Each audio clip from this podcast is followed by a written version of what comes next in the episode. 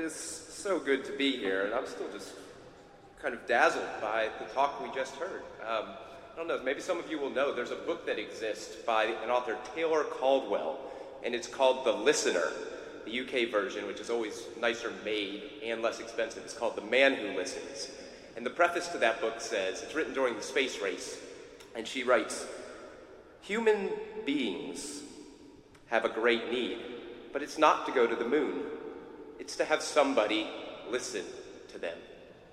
And then the whole book is this imagined but powerfully true context in which actual human beings get to be heard and the power that has. And I'm just really grateful for what we just heard. Um, so thank you.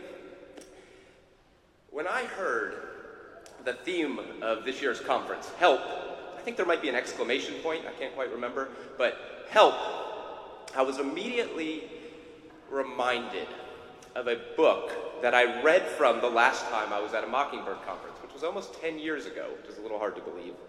Um, and it's where the title for my talk comes from of What Value Is It? This is a book by a guy named Mark Rutherford. His real name was William Hale White, and I won't say anything about him. But there's a character in that book named George who's gone to chapel his whole life. We find out he's never had a religious doubt. But then tragedy comes to his life. His wife, they're pretty young, dies in some very sort of ordinary and believable, but not for that reason any less tragic circumstances. And three months have gone by, and then the book says this In those dark three months, the gospel that George knew did nothing for him. It's surely a terrible charge to bring against a religion, the author writes. If in the many wars that people have to wage against misfortune, disease, sadness, and sorrow, they are provided with neither help nor comfort. If it cannot do this, of what value is it? And when I hear help, I'm sort of haunted by that question, and I find myself saying, well, is there actually any? And that was the kind of question that was bubbling and boiling as I thought this through. But part of what I realized as I was reflecting on that is as much as that is our shared and honest question, we also tend to hide from that question. There's a character in the book Janet's Repentance by George Eliot who just says, You know, our daily familiar life is nothing but a hiding of ourselves from each other. And part of what we hide is our need for help, our cry for help. And so, part of what we need, part of the help we need, is just honesty. We need to do what Shakespeare says in Henry IV and tell truth and shame the devil. It was once said of Freud, and I'm going to make the case that it's even better said of St. Paul, that he was a great truth teller on the unspeakables of the human condition. And I hope to do a little speaking about the things that we hide from sometimes. Um, there's actually an image, I don't know if it's going to go up there or not, but the grave of John Bunyan is something that does this for me. I'm not going to really talk too much about this, but you can go to London, Bunhill Cemetery, you'll find the grave of John Bunyan. And what I find so powerful about this is that the grave, which is obviously in some meaningful sense reckoning with a reality, with death, is also honest about how life feels. So on the one side, you have the human being sort of overburdened by the weight of living and trying to go on. And it's just a kind of honest recognition of what life can feel like so often. And yet, there's hope on the other side. There's relief. There's something like rest and freedom and forgiveness. And I hope in our few minutes together we'll hear both of those things. Just some honest diagnosis of why life can feel hard. Or at least just say together honestly that life can feel hard. But not end there. Because I do think there's hope at the bedrock and on the horizon. But I want to ask these sets of questions at the bedrock, where our actual need in honesty is. So there's an author named Jose Ortega y Gasset, and he said that what a person that has a clear head does is that they look life in the face. And the thing that looking life in the face will always reveal is what he calls a simple truth that to live is to feel lost. But then he goes on to say the honest are like the shipwrecked. They will look around for something to which to cling, and they'll do so with a tragic and ruthless glance. Then here's the key line he says, These are the only genuine ideas the ideas of the shipwrecked. All the rest are rhetoric, posturing, and farce. Now, I'm standing here, and I bet there's going to be rhetoric, posturing, and farce. I don't want there to be, but I'm a human being, and I'm a particular one of them. I've got real stuff going on in my life that's not quite at the bedrock. For example, does anyone know a good plumber in Birmingham? Um, that's what I'm currently living. And I think people should speak from where they're honestly living, but sort of where they were living like six minutes ago, not where they're currently living. Because if I talk about plumbing needs in Birmingham and what my wife's facing right now, I'll start to cry. So we're not going to do that. But seriously, if you know a good plumber in Birmingham, talk to me afterwards. We've got issues. Our house looks like New York City right now. Uh, so, I want to get to these genuine questions of the shipwrecked. But because we hide our honest cry for help, what we need is a kind of archaeology. And we need to do some excavation at the site of human need so that we can uncover honesty. And what I want to suggest is that St. Paul has a shovel, that he can help us with a diagnosis that digs beneath the rubble and makes contact with reality. That we can have some honesty but that there's also hope.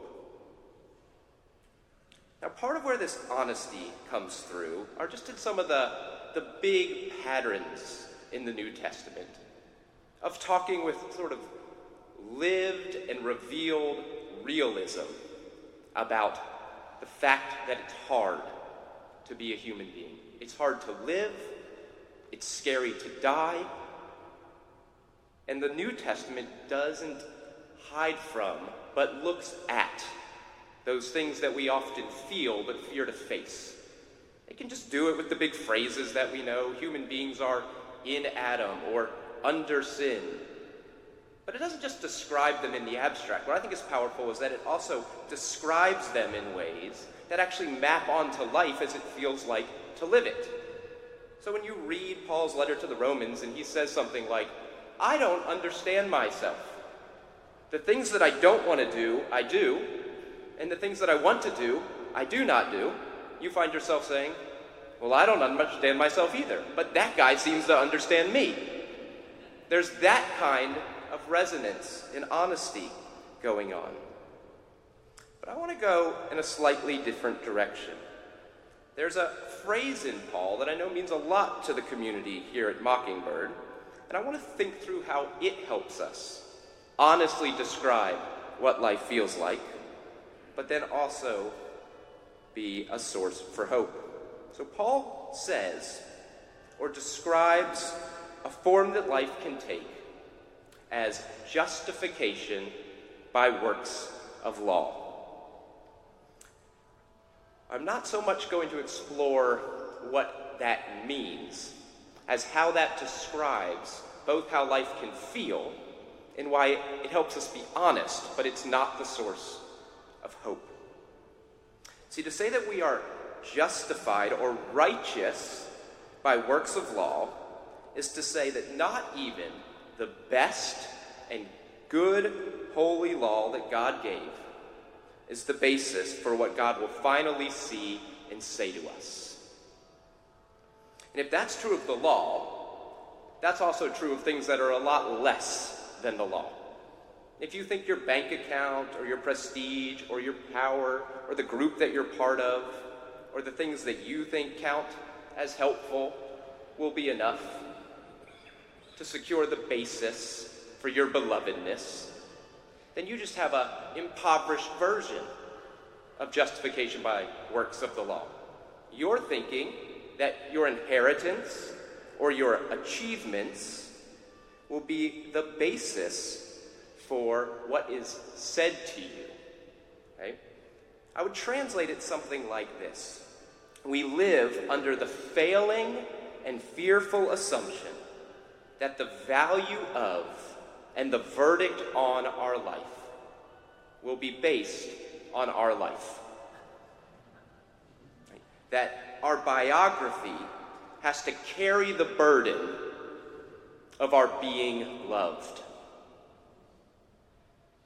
What this does is it turns life into what Bob Dylan calls a weary tune that weighs a person's worth by their pedigree or their performance or their past, by what the Book of Common Prayer calls the things done and the things left undone. You know what this feels like. This is like what George Herbert says in that poem, A True Hymn, where he just describes a human being and he says, A human being is a creature that is sighing to be approved. That's what life feels like. For me, a lot of the times. I'll let you think through for you. One of the things I think of when I think of Mockingbird, I realized this as I was walking down Madison Avenue in the rain, and so it was sort of like being in the shower, so it was very conductive for uh, good thinking.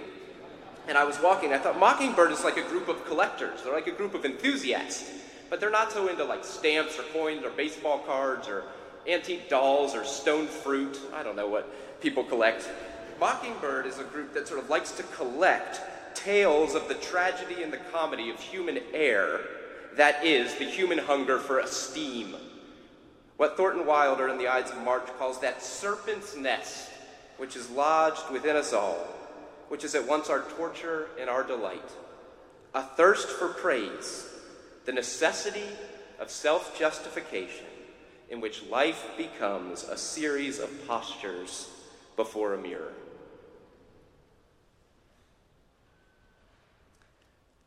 Reason I love the archaic Greeks, did anyone see that sentence as the next obvious segue? The reason I love the archaic Greeks, especially in their myths about and their memories of the Bronze Age, is because they were very honest about this. They celebrated this. They weren't shy about the fact that people were hungry for esteem and it was a way of dealing with death. They created a whole sort of ethos and culture around it and it becomes a very helpful lens through which to see the things that are just as true of us, but in a more hidden, in implicit rather than explicit way. You see, what the Greeks recognized is that life is a confounding smallness, bounded on either side by the everlastingness of time that has been emptied of yourself. But their approach to defeat meaninglessness and mortality was by being memorable. They searched for what they called kleos. It's one of the greatest words in any language because it means two things it means glory or fame or honor or prestige, but it also means the songs in which those great deeds, that fame is remembered. What you wanted was kleos. You wanted to live a great life and then live on in the songs about your great life. Right? It's a song worthy life. You wanted people to notice and sing about, to record and repeat and remember what you had done. There are no contemporary parallels, especially on this place called the internet, which I heard things about. You kept saying, go on the internet and find, which was great, but what if you can't find the internet? That was my question. But this quest just permeates Greek literature. So if you read Homer, for example, in the Iliad, which by the way is originally called the song, the kleos of Achilles, but if you read the Iliad, Homer says, Well, I learned from my mother Thetis that if I stay in Troy and fight, my journey home is gone. I'll never make it back. I'm going to die. But my glory, my song, my kleos will never die. I will die, but my song will always be sung which is exactly what the beautiful Helen says to Prince Hector. For generations we will live in song. That was the great hope. Maybe you know the poem of the Pindar. I'll, I'll leave the Greeks behind after this, but they gave me a microphone and I like to talk about the Greeks, and so that's what I was going to do for a little bit. It's distracting me from the plumbing issues. There's a lot going on, so thanks for being here. But Pindar, in his Pythian ode, says, Creatures of a day, what is someone? What is no one? Man, a shadow's dream. But when God-like glory comes, a bright light shines and life is sweet. That's the great hope. That your biography will be a basis for your prestige, your glory, your being remembered. Your life will count. You will be valuable because of the life you have lived. And maybe people will sing or post or etc. about it. Now, again, I said I like the Greeks because they're just honest about it. In our era, it takes a little bit more work and indirection and excavation to get to this core that we shared with the Greeks. We need that truth teller of the unspeakables of the human condition that I mentioned at the beginning. One of those great truth tellers of the unspeakables of the human condition was a guy named Ernest Becker, who won a Pulitzer Prize winning book that some people still reference the title of, but nobody reads anymore, called The Denial of Death. And Becker, I think, amazingly said at roots, human beings are those who have to deal with, deny, and try to defy the reality of their mortality. And what's going on at the heart of every human being of every creature is what he calls the desire to stand out, to be the one in creation. Our tragic destiny is that we desperately try to justify ourselves as an object of primary value. And underneath all of our living and our hoping and our hurting, there throbs the ache of cosmic specialness now, see, the Greeks just celebrated that. Becker had to get under the hiding and back to the heart, where our deep question actually lives help, and is there any? And we're getting close to that. But what happens in all of this is that what life actually becomes, or what it actually feels like to live it, is to live a kind of assumed equation in which if we do enough and we have enough, we will be enough. But what that actually translates to at the level of experience is that life becomes an exhausting, fragile, failing, an endless audition for love. We compete we compare, we keep score, we play a billion versions. That's what cultural distinctions are about. Of a single status game, that's why we're fundamentally all the same. But in this game where we compare, compete, and keep score, everyone loses. This is probably why Becker's definition of psychosis in The Denial of Death, I think this is one of the great lines in the 20th century, his definition of psychosis is the typical human, that's already a great start. The definition of psychosis is the typical human, but wholly unreal belief in self justification. And then he adds this sort of editorial comment. Perhaps that is why man's chief characteristic is his tortured dissatisfaction with himself. Oh, thank you very much. Amen. Uh, what happens here, and here I'm sort of coming back to Paul, is that life lived this way, in which our biography is carrying the burden of our being loved. Is this kind of life lives from that very first lie. Do you remember what the serpent whispers in the garden? You will not die. It's a denial of death. You will be like God. You can carry the weight of your worth and your belovedness. You will not die, you will be like God. But living this lie doesn't let us be God's beloved creatures. It forces us to be titans, to go back to the Greeks, to be like Atlas, and to carry the weight of our own life, to deal with or defy our own death, and to finally bear the burden of our belovedness. But that's a heavy weight. That's like John Bunyan's tomb with that bent over, overburdened human being. It's just here that a question from Thornton Wilder always stands out. He says, When a human being is made to bear more than a human being can bear, what then? What then? And that's the question I want to just think about in a few minutes together. I'm not really sure how this is going to work, but I'm just going to try and we'll see what happens. Because I think right here, Paul has something to say at this question of living, trying to carry the weight of our own worth being a burden that's too heavy to bear.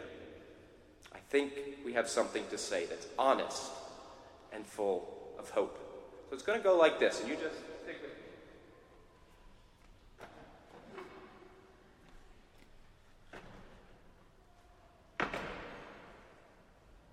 me. Switching to this microphone, can you hear me? This is amazing technology. I've got this. I've got these sort of notes, which are, as you can tell, are nothing but quotes from people. Remember that um, great song by Simon Garfunkel called "I Am a Rock," which it says, "I have my books and my poetry to protect me."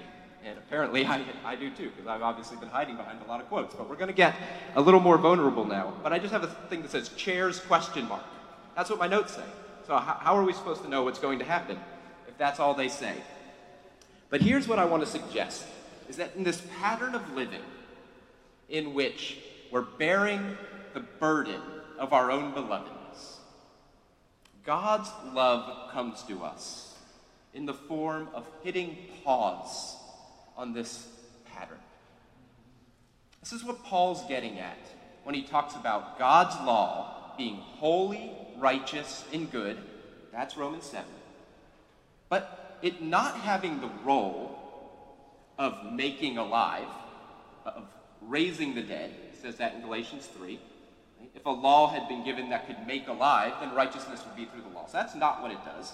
It's holy, righteous, and good, but it doesn't make alive. That's the job of something else. We'll get there. But what it does, he says in Romans 3, is through the law comes the knowledge of sin. The law is a describing, diagnosing, honesty, excavating work and word of God. But I want to suggest that we can say a little more about how that actually happens, how the law does that work. It doesn't raise the dead. Its function is more like that boy in the sixth sense who has to live with and break through the denial and the deception so that someone who is dead can honestly reckon with that reality. It diagnoses the dead as dead. That was a real spoiler, by the way. I've ruined the movie if you've not. I mean, the worst. The movie is only good if you didn't know that, and so I'm sorry. So, but this is how it actually works in practice. Okay? We in life experience a gap between who we are. Let, let's let this chair represent that. This is who you are. We don't have to sensationalize. It's not better, it's not worse, just your ordinary human life with its hopes, its dreams, its laughter, its tears, its losses, its successes, just who you are. But we always experience a gap between who we are and who we want to be, who we think we should be, who other people or other forces us tell us we ought to be, what God's law says we must be we experience this gap. But what happens is when we live life according to that lie I mentioned, the person who hears, uh, this is who you are, but you should be or you must be, will always hear that as an invitation to try to bridge the gap. 100% of the time, the person standing here in living life believing that their biography carries the weight of their belovedness will always try to do the work of bridging the gap. Right? You must be, we can fill in the blanks in our cultural context. I walk down Madison Avenue in the rain thinking about Mockingbird as a collector, but also noticing that I don't look a lot like some of the people in those Madison Avenue stores. Right? I could tell you that when I give a Mockingbird talk, I'm aware that I'm not as funny as David Zahl. It's very unfortunate. I try to be, right? And sort of aspire to that level of humor, but I'm not, right? And I feel the gap.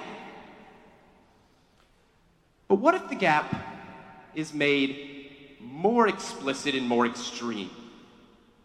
What if the gap says something like, you should love the Lord your God with all your heart, soul, mind, and strength, and you should love your neighbor as yourself? What if, this Jesus says in Romans 5, you must have a righteousness that exceeds that of the scribes and the Pharisees?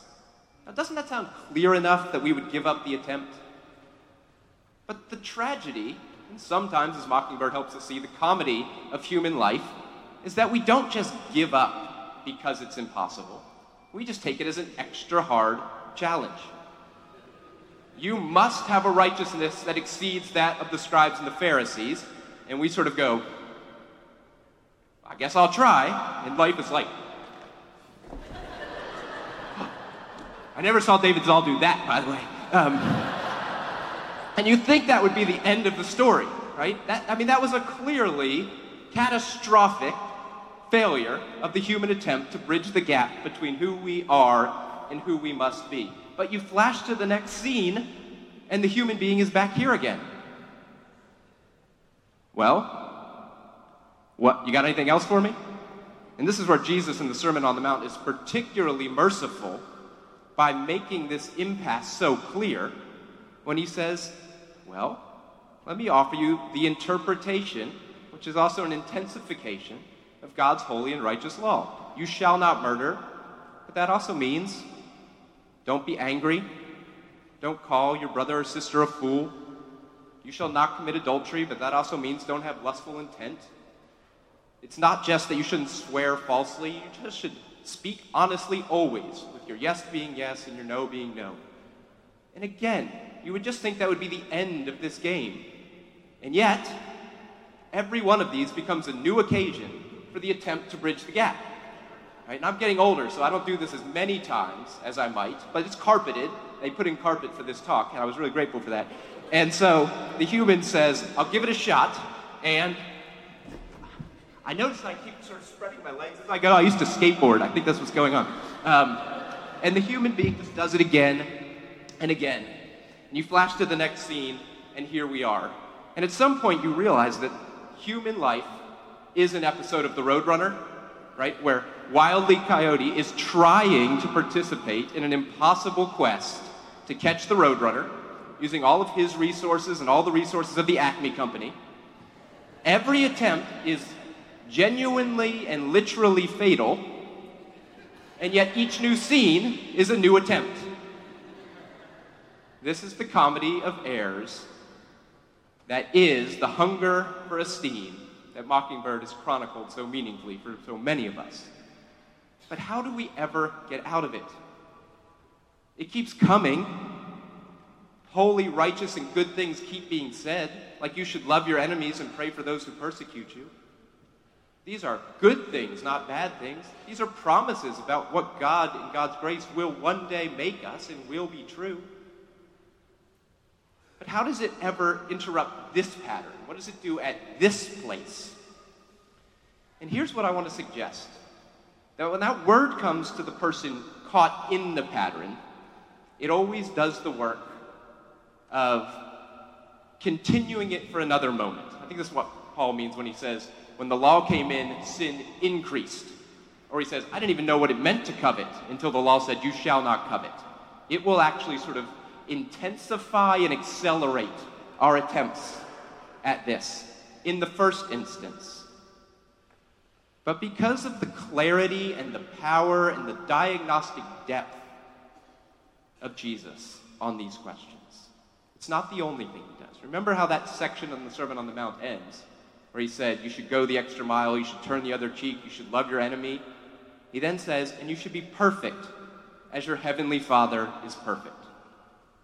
Now, we do a lot of things to try to manage the nature of those commands. We both try to energize people in their attempt to bridge this gap, and often the, the form of energy drinks takes um, a kind of distorted version of what are beautiful and good Christian practices. But we say, if you pray or read your Bible or go to small groups or something, you'll suddenly be more able to bridge that gap. Or we just try to reduce the distance with the he didn't really mean sort of techniques, right? Well, he said you shouldn't call your brother a fool, but all I did was call my sister an idiot, you know, so that uh, I'm doing much better, right? I have two daughters, so I know that this one is not hypothetical. Um, I also have a son who thinks it's funny when they do that.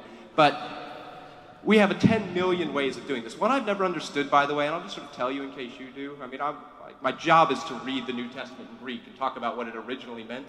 But one of the things people often say is, well, that command to be perfect as your heavenly Father is perfect isn't so bad as it sounds. Because the Greek word that we often translate perfect just means to be whole or complete and mature as God is perfect, which is much easier to do.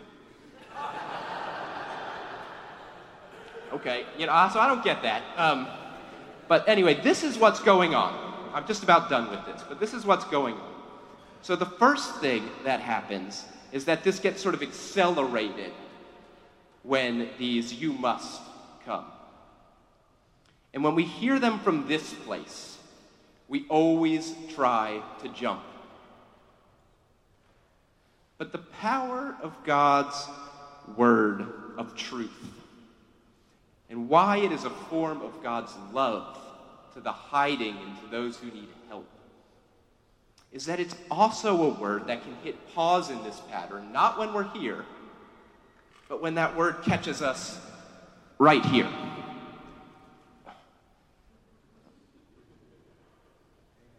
And at that paused place, what we get is a truth that is louder than the lie. You see, we think, I guess I will be like God. That was the lie. I guess I will not die. And there's just this clarity about God and his loving goodness that says, no, I am the Lord your God who brought you out of the land of Egypt. And as Ephesians 2 says, you are dead in your trespasses and sins. So it's not at these repeated moments of attempt that we get to hear that honesty, but it's at the paused point, the place of failure, that that honesty comes. I'm going to switch mics. Fair warning to the audio team.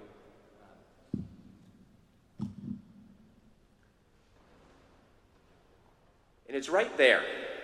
You guys are amazing. It's right there at that paused place where honesty and hope come together. All of that was just to make that point. That up there in the repeated attempts, we need God's love to do something that we ourselves will never do, which is sort of get behind and underneath and through all the denial and the facade and the pretending, and actually hit the bedrock of our actual need. But that kind of diagnosis and honesty doesn't seem to happen in the pattern of attempt, but at the paused place of failure. And it's because of that that the New Testament and people like Martin Luther can talk of this repeated pattern of God doing God's work at that paused place of failure. Luther puts it like this God's word is a remission of sins, it's comfort for the lowly, a of life and salvation to recall the damned and the dying. Jesus helps the penitent, comforts the afflicted, recalls the despairing, raises up the fallen and humiliated, justifies the sinner, gives life to the dying. It's Luther, so he can go on for a while. But what I want to highlight there is just the when, the where, and the for whom in all those cases. It's at the point of sin and being lowly and dying and being humiliated. It's for those who are sinners and those who are despairing It comes at that place, at the paused place of failure and pain and confusion and bondage and fear and death, that the gospel is actually spoken as good news. Paul says it like this in Romans 5. And notice the when and the where and the for whom. At the right time, while we were still sinners, Christ died for the ungodly. For God demonstrated God's love like this that while we were still sinners, Christ died for us. Did you hear the for who? The sinner, the weak, the ungodly. Did you hear the when? While we were still those things, not after we stopped. Did you hear the where? In the midst and in the place of honest need and failure and fear and bondage. There's a remarkable passage in Walker Percy's in my opinion, not remarkable novel called Love in the Ruins. Great title, good passage. Read The Listener by Taylor Caldwell. Read this sentence from that book. But we're practicing honesty today. Um, so there's a, a marriage that is on the rocks is too light. It's in the ruins like the whole world of the novel is in the ruins. And the wife says to the protagonist, Dr. Tom More, she says, Don't you see? People grow apart from each other. We're dead. And he responds, I love you dead. At this moment. And then she says, Dead, dead. I whispered, Love, love. And it's just this powerful reality about the when, the where, and the for whom. Paul says that God's love comes to us at that paused place of need, the ruins of what he calls the present evil age, at the place and at the timing when we were still sinners, when we were weak. Not when we thought we could do it, but when God loved us enough to show us that we couldn't. That's why Luther said that what we needed to study was two sermons one sermon that tells the truth and that seals the tomb of the old Adam and the old Eve by exposing the charade that that lie is, but that is our ordinary life. That psychosis that is the typical human but wholly unreal belief that we can bridge the gap, that our biography can carry our being loved. But God's loving word is not just a truth that seals the tomb, it's also a funeral sermon spoken at the graveside that rolls away the stone. God's word, spoken to you in the paused place of failure and fear and honest need, says, like Walker Percy, I love you dead. But God's word also says, as Ephesians has it, Wake up, sleeper, rise from the dead, and Christ will shine on you. This is why Ernst Käsemann once said, The tomb is not the boundary of hope, because we hope in the God who empties the grave. The life, the freedom, the hope that God summons from this tomb is this strange life that Paul describes as I no longer live, but Christ lives in me. It's this strange righteousness that he describes as not based on works of law, but based on the gift of God that is, Christ loved me and gave himself for me. This is not a return or a second attempt back in this default pattern of life that Becker so helpfully describes as the denial of death. St. Paul just describes as the pattern of life when you actually are dead, trying to breathe life into your own bones. What did God say to Ezekiel? Mortal, can these bones live? And the human answer is, of course not, but we'll spend our whole life trying. God's answer is, yes, they can, because I love you dead. This is what Paul calls justification by faith in Jesus Christ. All that means is that God's final judgment is not waiting in the future and based on your life.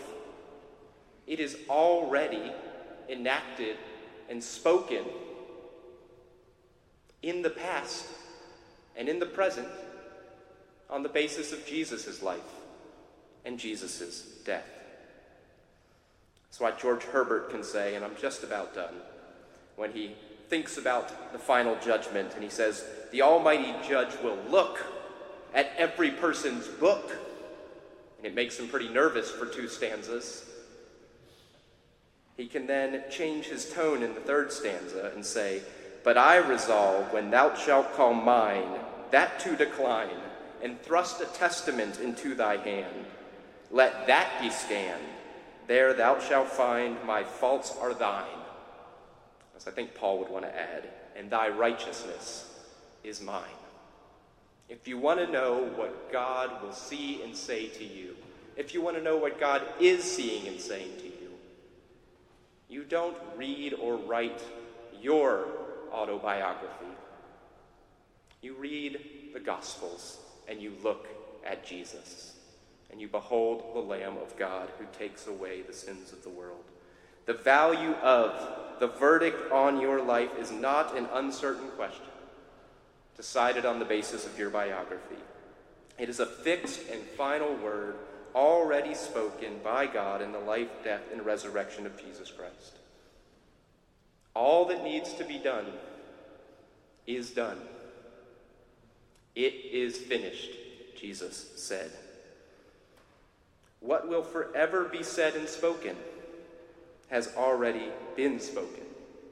You are righteous, God says. And so God's fundamental, his basic word to you that he's already said in Jesus, is also God's final and God's forever word to you in Jesus. You are mine, wanted, understood, forgiven, cherished, not a mistake, loved. And because God has already said it, and because God will only and forever say it, what it means to participate in any form of ministry it means to be a mockingbird. It means to listen to, to learn, and to repeat forever the song that God is singing. It means to say again today, and then again tomorrow, and tomorrow, and tomorrow, what God has already said and forever will say. And God's saying it right now. And so I get to say it right now. You are God's beloved Son. You are God's beloved child. In you, God is well pleased. Thank you, and thank you, Jesus.